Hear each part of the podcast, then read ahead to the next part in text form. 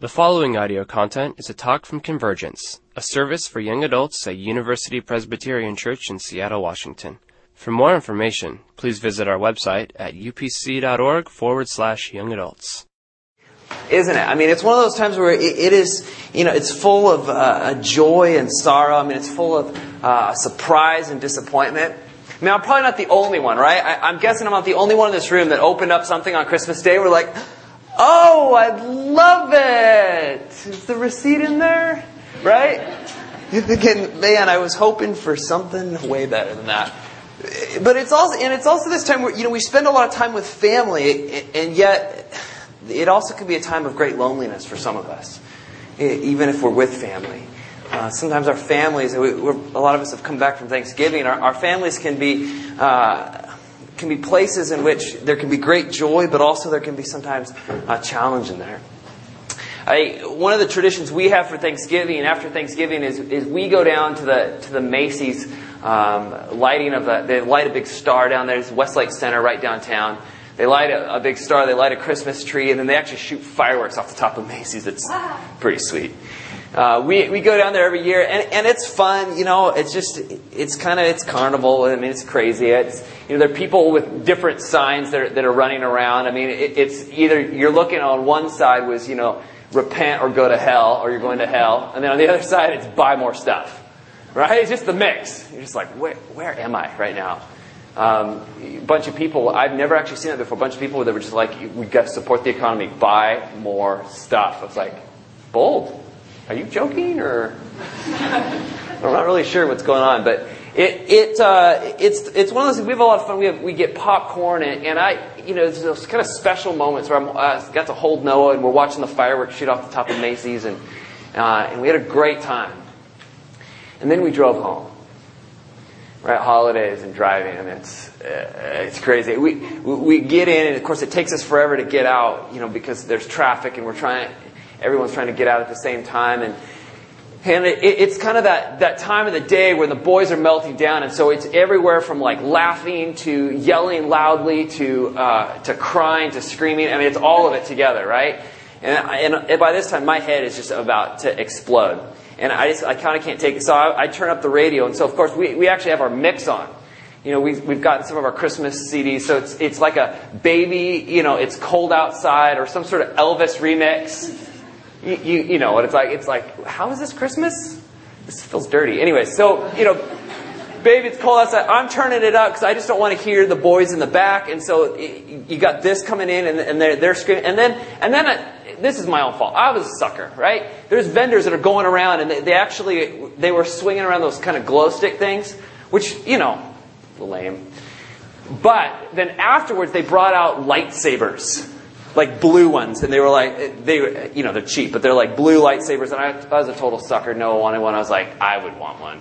To be honest, I'm going to play with it later tonight. so I, you know, I got a couple of them. So they're in the back. So not only are they screaming, but they're swinging this thing around. But at least they're not hitting me in the head, right? So as long as you don't hit me, as long as you're, you're, you're focused on each other, great. So they're swinging these things around. And on the way home, it's like, you know, screaming, flashing back here, you know, you know, this music that I'm trying to turn up. I'm just like, this is Christmas. Merry Christmas. You know, this is, it, it's all. It's, it's like I'm infuriated and I just want to go home and I have a headache. Uh, and it can't get any better than this. Except it does. Because not only do I see the blue lights uh, of the swords behind me, but suddenly I see blue and red lights behind me.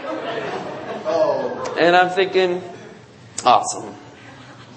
Uh, just a little tip for you guys. Apparently, blue lights flashing inside of a car is illegal.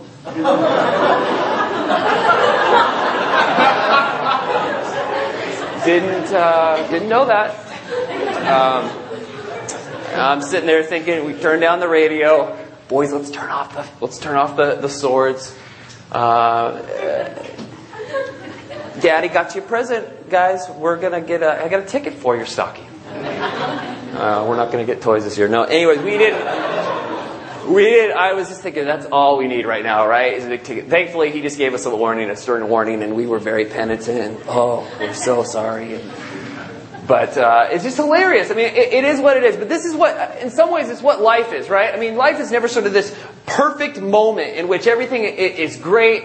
It's this it's this grab bag. It's, it's this good, bad, annoying, but somehow hopeful at the same time, and, and then a little bit of joy in there, and and we, it goes back and forth. And I think what I love about Christmas and I love about Advent is that perhaps more than any other time of year, it's that moment which we sort of slow down and we go, the eternal Word, the sovereign God, the one who reigns on high, who, who is above and outside of everything, actually enters the world that I live in. The, the messy one. The, the one that, that is difficult. The, one where, you know, there's not easy answers. And yet he brings truth. You know, the, the one in which it doesn't always seem like right wins. And yet there's hope for, for justice. One in which, you know, it seems like sometimes it can be pretty dark amongst all the lights, um, you know, the, the, glittering lights that we see on the streets. Sometimes it can be pretty, pretty dark. That's the world I, I often live in. And yet it's one in which light comes in. We, we remember this time of year that this thing called the incarnation, which is a, it's a big word. It, it, you know, it's, um, but it's a doctrine. It's a doctrine of the church. And, and this is an important word for us to wrestle with. Um, because what a doctrine does, and this is a professor of mine, explained this to me in a way that I just thought was brilliant. It helped me begin to get it. A doctrine is not something, it's often we think it's like something that you gotta, you kind of come down and the church believes it and you gotta believe it. And, and it's, it's true. We're called to, to believe in some basic doctrines. Incarnation is one of those. But a doctrine is not something that, that gets rid of sort of all questions. What it does is it holds together two things that want to split. Two things that don't belong together. Uh, things that we would go, they don't belong in the same category, and yet if we split them, that's not true either. So we somehow have to hold them together. And so with the incarnation, it's this that, that Jesus comes down, God, fully God, fully human. Doesn't make sense. You want to split those things. They don't belong together. The sovereign God and, and messy human experience, they don't go together. And yet, somehow in Jesus, they, they do. And the church wrestled with this. And, and they wrestled with kind of early errors in which people said, you know, it'd be easier to split them. Let's split them. And so for, there were groups that were saying, you know what? Jesus actually never came. I mean, he was good. He, it was God that came down, and he never actually came down. It was sort of a phantom. You know, it's like we were all hallucinating for a couple years. Um, he only seemed to die because God, God does not do that. He will not. He doesn't do that. And they said, no, no, no, no, no. We, we can't go that way because here's the thing. It's coming out of this, this belief that somehow this world doesn't matter. It, it was this, it was this belief that the best thing that we can do is to try to escape our bodies because fundamentally our bodies don't really matter and, and really they're evil and it's like they're, they're a jail cell. So if we can sort of escape into the, the spiritual, because God would never want anything to do with this world. They're like, that, that's, it's just not true. So we have to hold this thing together. God and human in the person of Christ. We're going to have a couple people come up and share in a moment, but uh, there's just three things. There's so much we could say about this idea of the incarnation uh, that, that the scriptures that we're going to be reading tonight that we've already read.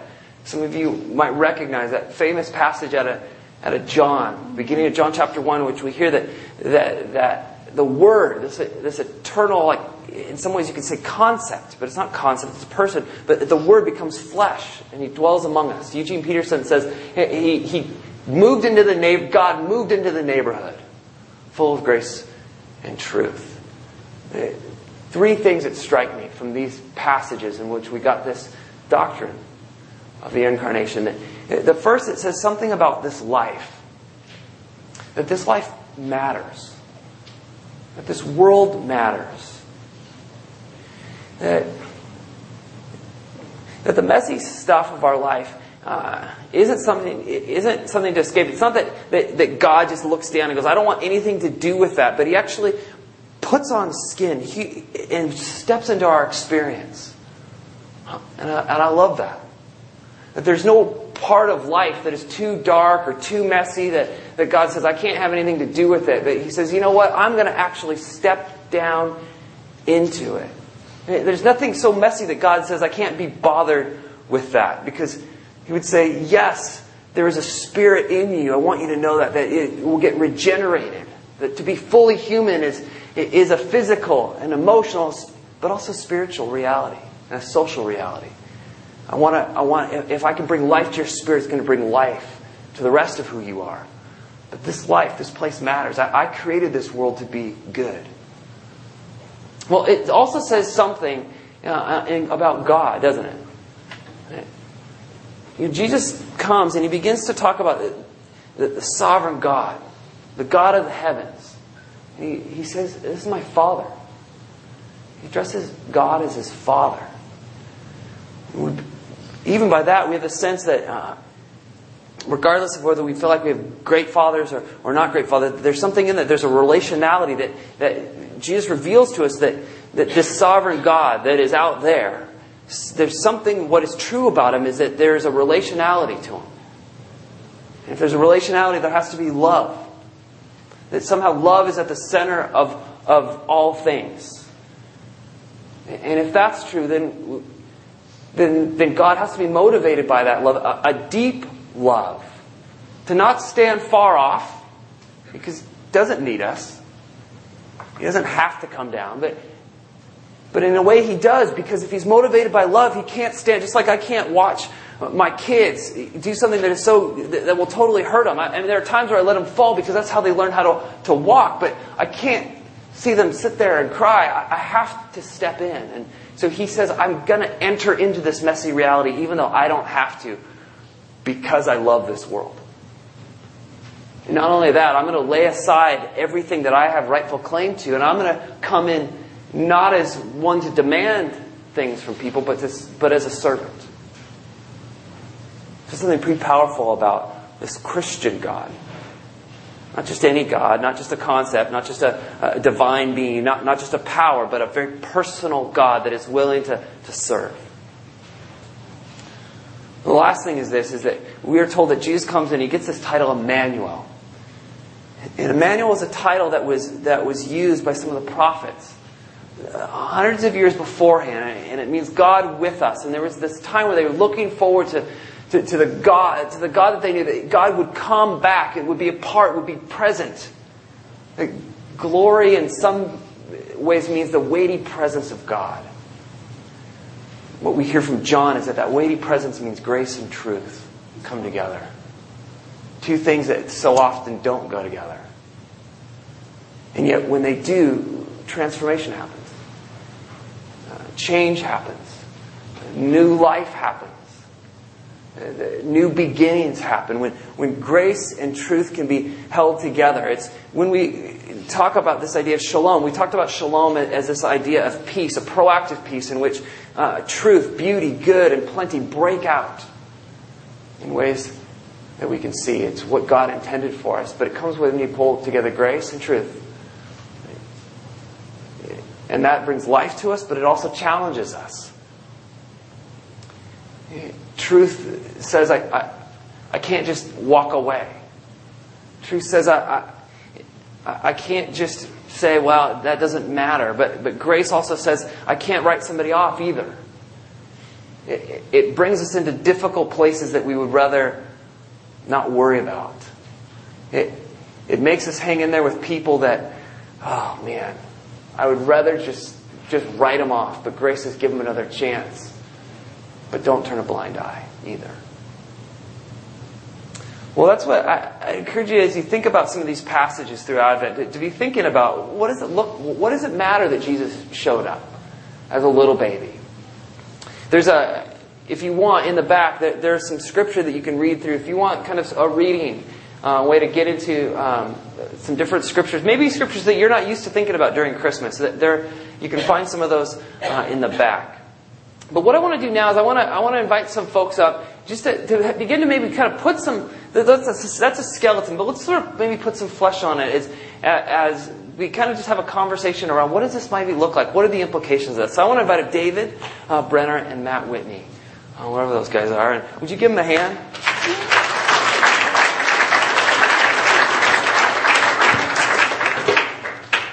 you hear from uh, me and others quite a bit, but what I, I, wanted to do is I wanted to invite uh, uh, two guys from very different places um, to be able to come and just sort of reflect on these kinds of passages on. Um, on this idea of Christ kind of entering into our, our human mess from, from, where they stand.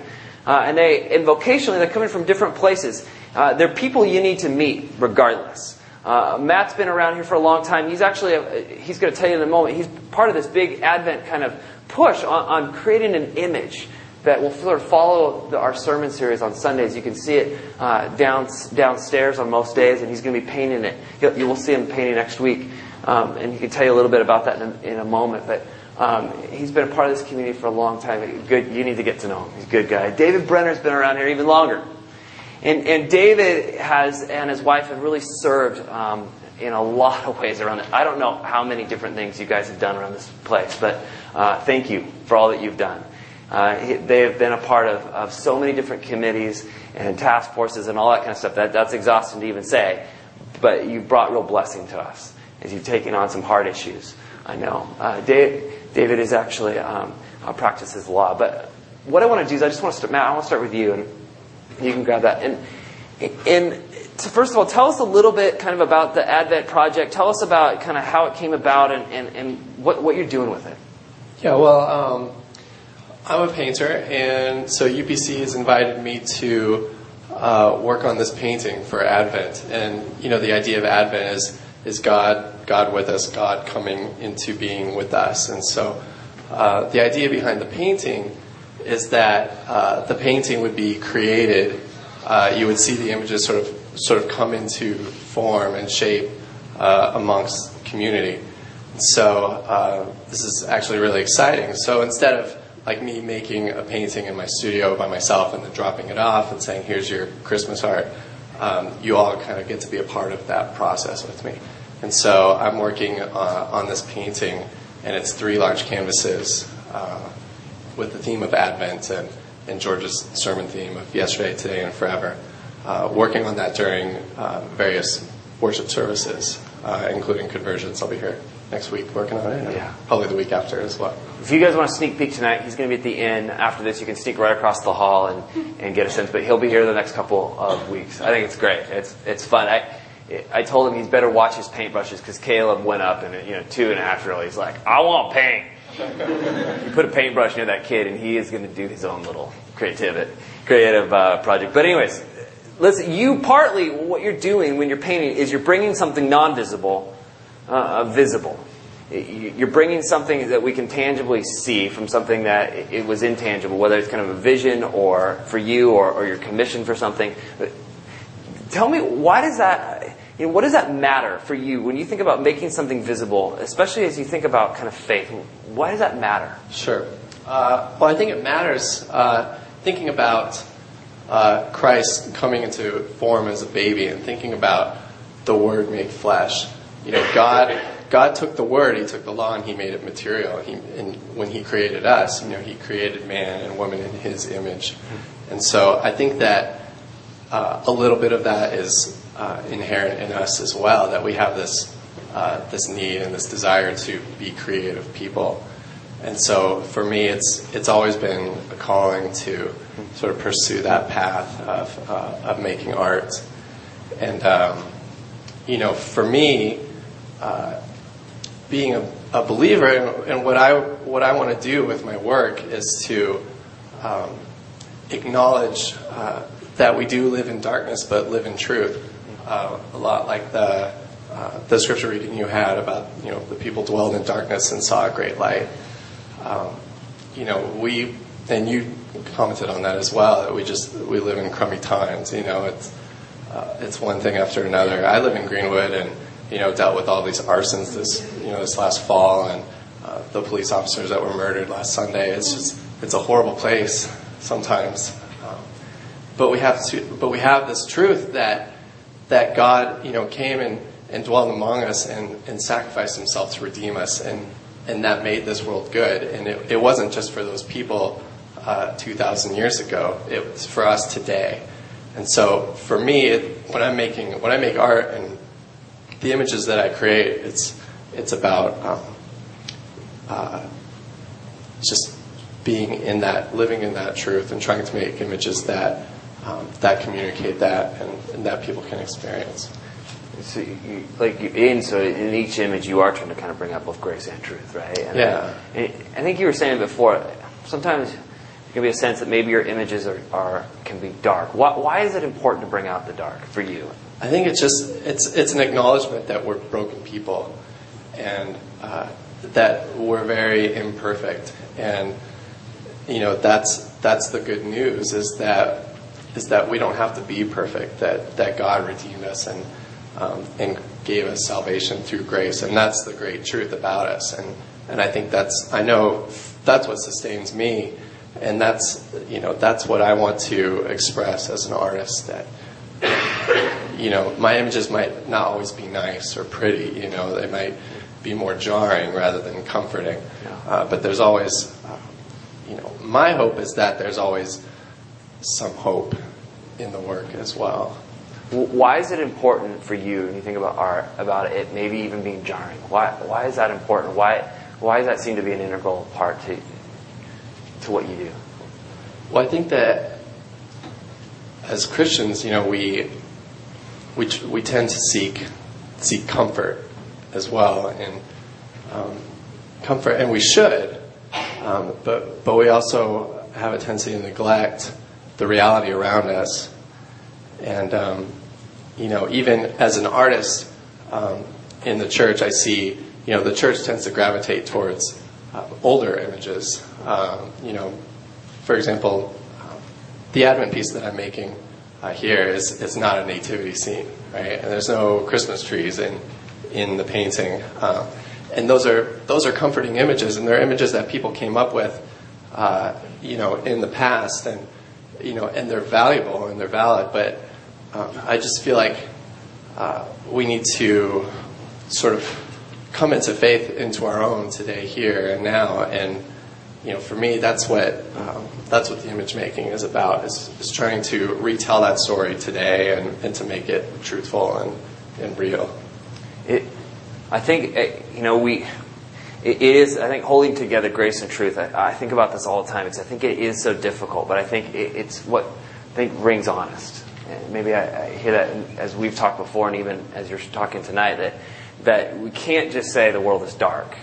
Um, um, and be hopeless. We're not hopeless. But if, but if we're honest, we look out. I mean, you even just, what you just shared, I mean, what, what's going on in our own city right now, that's real. And to turn a blind eye is, is to kind of slip into some place, uh, unreality. And yet also we live with hope. And we live with a sense of grace. And we live with a sense of that there is something happening. Um, God is leading us out somehow. The, the light is breaking in. So it seems like when you pull those two, two things together, that's what I loved about uh, your images is that it does have that sense of both. That hold it together. So for me, it has a sense of feeling honest. But share a little bit about your, your process a little bit as you as you think about kind of bringing grace and truth together. uh, What's your process?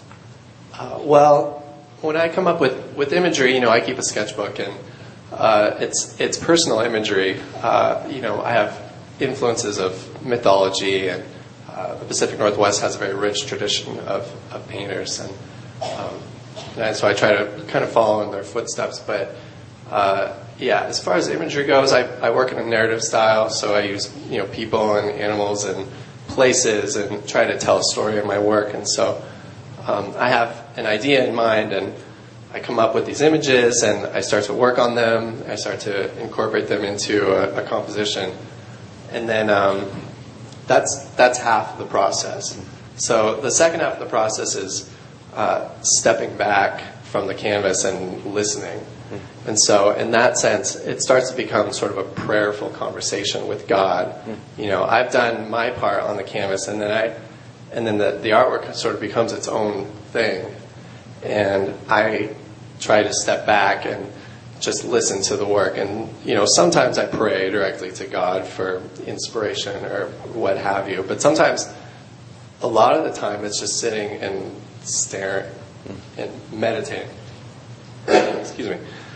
Um, and so it becomes kind of this back and forth, push pull conversation uh, with the art object, and it's about and the artwork can change as I go, uh, and I, you know themes and ideas can also uh, come to the surface, things that I hadn't intended, and you know that's just part of the fun of it. It's just a very it's a very open process, and it's open to interpretation, not just my interpretation, but yours and, and the viewer who experiences the artwork. Yeah. Cool. Thanks. Da- David. Um, Dave, why don't you share with us a little bit, just real briefly, where, where do you work, what, and what, what do you do, what kind of law do you practice? I work for a firm of about 60 lawyers downtown in Seattle. It's called Riddell Williams. And most of my career, I've been a litigator. Uh, you get ready to go to trial. You hardly ever go to trial these days. Uh, and uh, in the last couple of years, I've also become the head of our nonprofit practice group, which has been an interesting and exciting new place to uh, in my practice. You know, I was thinking I'm not so different from you. I mean, I'm certainly older, and uh, we have a beard, beards. And I was thinking about your uh, what you were saying about telling a story with your paintings, because that's really what you do as a as a lawyer, uh, especially as a litigator. You tell stories. You're hired to tell a story from a certain point of view. And you tell that story by writing briefs and by standing in a courtroom and making arguments. So your medium is uh, paint, and my medium is words.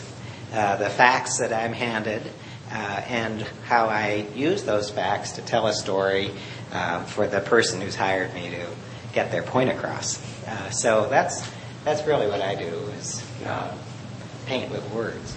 We were kind of laughing beforehand because we were sharing like if there, anybody walks into a mess, you, your job is basically to walk into messes. I mean, that's, there wouldn't be a job. There wouldn't be a job for lawyers if there was no mess. There was no well, argument, right? That's very true. You know, a lot of times you uh, find yourself after interviewing a new client in a situation thinking, "Wow, you know, why do I have to deal with this?"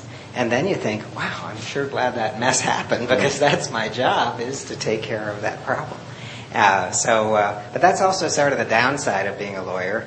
I mean, you're constantly cleaning up messes, or you're uh, trying to prevent them from happening. Uh, so there's this concept of risk management. Uh, much of what I do, as I said, has to do with insurance. I sue insurance companies for policyholders when they don't uh, honor claims. So it's you know, can be small family-owned businesses, or it could be Microsoft or Puget Sound Energy and big corporations. Uh, and uh, so and you have litigation over that and trying to get the insurance company to do what they should do. Uh, but then the other side of it is you also try to prevent bad things from happening. And this is really pervasive in the law. You know, whether you're a litigator or you're a corporate lawyer writing contracts, you're always trying to think of what could go wrong uh, and uh, try to uh, avoid that uh, happening or at least not becoming a problem for your client because you write the contract to take into that into account or if you're litigating and you've got this story you know there there's never a perfect story. And there's always uh, bad facts to deal with or bad witnesses or people who aren't very attractive uh, on your side of the case. And so then you try to uh, you know uh, manage the risk in that situation by uh, controlling the story in some way I think that's the hard part for lawyers. Uh, one of the reasons lawyers are uh, actually sort of notoriously unhappy uh, is that you're trying to control the uncontrollable all the time, uh, especially as a litigator. Either you're trying to think of what could go wrong and take care of that, so that's kind of an inherently negative way to think about life, uh, or you're uh, trying to create this package and plug all the leaks in it as you go along. And, you know, when I when I think about transcendence and about uh, how does Jesus make a difference, how does it make a difference that Jesus came down uh, 2,000 years ago or that he's here with us now because he said, I'm here with you always and when he was leaving? You know, it, uh, it's uh, realizing that you're never in control and it's just foolish to think that you can be. Uh, and uh, just handing the issue over to him. Um, the other thing that I think about often uh, with Jesus is, in, when I think about it in my practice, is how he always had the right word to deal with angry people. Mm. You know, he didn't necessarily make people less angry. Sometimes people became more angry after they talked to him. Uh, they didn't like what they heard. Uh, but he uh, diffused so many situations, and he cut right to the heart of the situation. And so, as a lawyer, you know, what a great model to have the right word at the right moment. Uh, a truthful word, not just what the client wants to hear, but the word that can heal that situation. So that's, you know, a, a perfect model. I want you to talk a little bit eh, eh, about uh, kind of more about grace and truth as you think about how does that kind of help you kind of within practice? How does that guide you and lead you? And I, and I think that's a great example. I think of lawyers, I also think of like uh, police officers. I mean, we ask in some ways your job, or we ask you to walk into situations in which we would never want to go. I think about my friend who's a police officer, and I think if anybody needs kind of the, the wisdom of the Spirit, grace and truth together, the right word, it's the people that we ask to walk into domestic violence situations, to walk into situations that are really, really difficult, and to somehow have exercise uh, power in such a way as to, to, to, diffuse a situation, but also to not abuse that power. And so, it, to walk into arguments, you know, so how does that's a hard place to be at. It's a hard place to be in when you're, you're wrestling, kind of, you're wrestling with truth, and, you, and you're bat, you're in an argumentative situation. You're in a, in a situation that sometimes can be combative. So, how does sort of grace and truth and holding those things together? How has that kind of helped, kind of guided you, guide you? Uh, well, you know, I. if you have a good case, you, are fine with truth, right? If you have a bad case, you're hoping for grace. the, uh, and uh, so that's that's certainly one level. But uh, as you you know, as you pointed out, John, the in the law, our whole legal system is set up, especially in litigation, as an adversary process.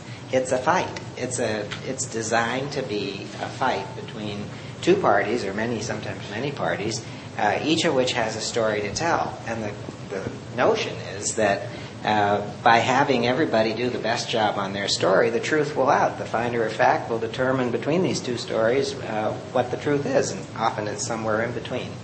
Um, so it's an adver- you know, it's a it's a battle. It's a designed battle, and uh, especially in more recent years, as the bar has gotten to be so big, uh, you don't really often meet the same lawyers on the other side unless you're in this particular specialized area where there are a smaller number. So you don't have the need to build relationships with those lawyers. And you can just fight the battle in a scorched earth way because you're probably not going to see that lawyer again, odds are.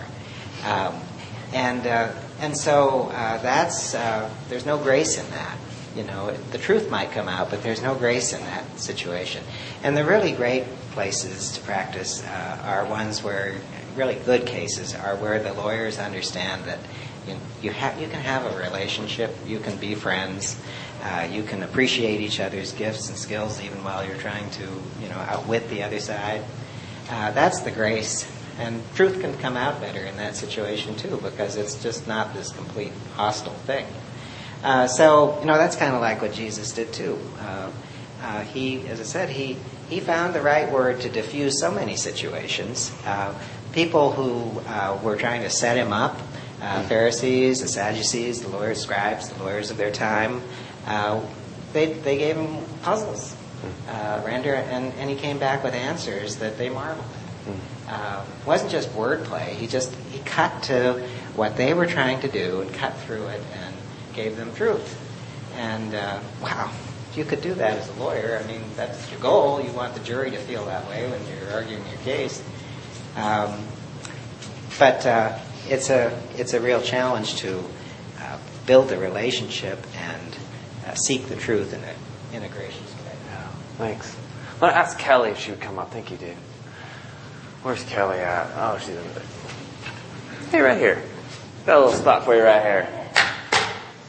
Hey, I wanted Kelly to come up just to share with us briefly. Um, partly because some of you may or may not. Kelly joined us a few weeks ago. Some of you probably recognize, some of you don't. I want you to have a chance to get to know her. She joined uh, us as our admin assistant. Uh, she's here 18 hours a week. And so uh, we, I want this opportunity just for folks to get to know you a little bit, but also to touch on something we were talking about the other day. But first of all, would you just share with us a little bit, you know, where did you come from, school, kind of where, what are you doing now? How did you, yes. for, how did you even, how you even connected to UPC?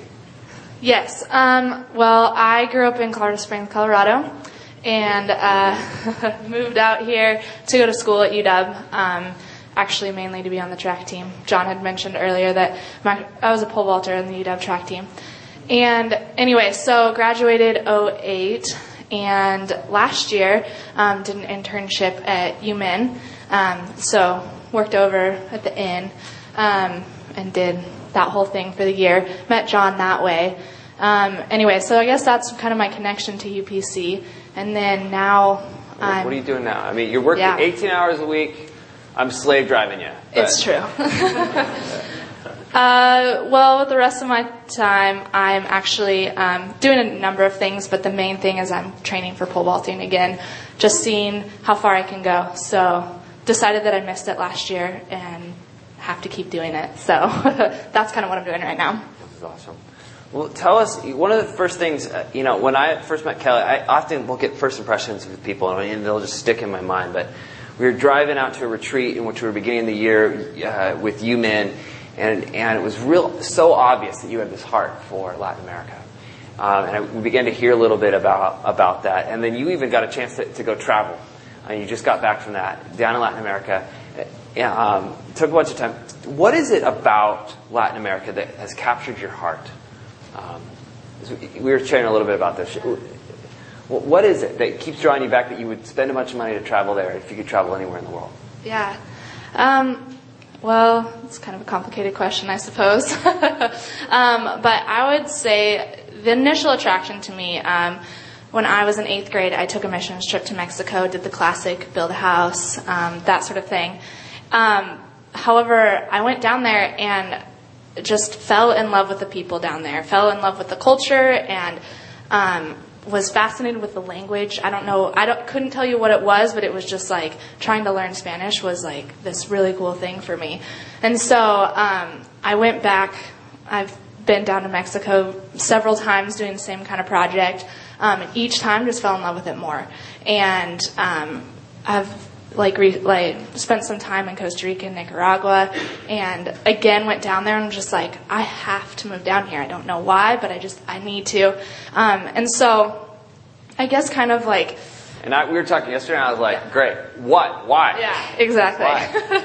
I'm still trying to figure that. No, um, I I guess let me let me tell you a story about um, this last time. I just got back from Peru. I spent five weeks down there, um, and I think the story kind of captures what it is about Latin America that captures my heart. Um, but we, um, I went with a couple friends, and we had traveled um, mainly southern Peru, but we spent some time on um, at Lake Titicaca, which is um, a lake that sits in between Peru and Bolivia at 12,500 feet. So it's a super high lake. And we decided we're going to take this long boat ride out to an island and spend the night on this island. Um, and the island had like, uh, it's like seven square kilometers. There's maybe 2,000 people at the most that lived there. Um, there was electricity had been introduced to the island in 1996, and so a lot of people still didn't even have electricity when we were there. And um, you just get there, and it's just this incredibly rich culture where people are still speaking the native Incan language, practicing their native. Um, like uh, religion from the Incans, and just kind of living in this like this world that's kind of escaped almost modern day the modern day world. Um, but anyway, we had spent we spent the night there, and um, while we were there, we had nothing to do but explore the island, talk to the people that we were with. Um, they had like invited us into their home and cooked meals for us and that sort of stuff, and just hang out with people because there's no TV, there's no nothing, you have nothing to do. And um, while I was sitting there, like in the middle of the night, and it's pitch black, there's no lights around, so you can see all of the stars. It was beautiful. Um, I just kind of was thinking about like, I was just like, I love this place. And um, I think what it came down to was realizing that these people lived in this this beautiful community, um, in, a, in a community that I feel like is hard to to fully appreciate here in the U.S. Um, we just live in a, a little bit more individualistic society, and for them, this community was was their lifeline. And it wasn't about you have all the, all these people are just living on this island. They have nowhere to go. It wasn't about making the most money and getting the biggest job and that sort of stuff because everybody had to work for each other and you had to grow crops so that everyone could eat. You had to farm so everyone could um, take, you know, use the animals and make, they were big on making textiles, so making these textiles. And it was just this idea that, um, that they they just had this dependency on their community where a lot of times I feel like we miss that in the U.S. and that Um, we understand that community is important for sure, and we always seek it out, but we don't need it as much as they needed it there because without without the, their neighbors and their family to support them, they couldn't do anything. They just don't have those resources. Um, and so I guess it's just kind of that culture that just attracts me to it. And this is just kind of like the one picture I think that um, summarizes why I love Latin America and why I want to go down there more and just get to know the people and the culture that's down there and understand this community that is dependent on relationships and people. So. Awesome. I challenge you, you know, stick around after this or, or go out wherever you're going, but grab someone and begin to talk about what is it that you love about this time of year, the holidays. What is it that you hate? And begin to fit, see, I bet there's probably some common themes. And then I would challenge you to think about Jesus sort of stepped out of what he could have done to enter into our reality. And so I, I would encourage you to listen to think about you know the discipline. I'm going to slow down just a little bit and, and listen and, and expect. God stepped into this world. So where is He at now? Where is He moving by His Spirit? And then where can I then take a little bit of a risk and join Him? To enter in, to pause, to be present in a place and not just rush off to the next thing. Maybe even to, to choose relationship over something that we find is fun. Maybe we think it's important. Um, but really, it pulls us out of relationship. Choose relationship. Choose to, to, to linger with somebody. Uh, choose to, to pause for a moment, to let, to let a conversation uh, happen. Seek relationship. Um, it, it's that time of year we love, we're drawn to it. And I think in some ways we're drawn to it because that's, God gave us no other gift than His presence. So challenge to think, how can we then be present uh, to each other? Um, I'm ask the worship band if they come up and, uh, would you thank all these guys?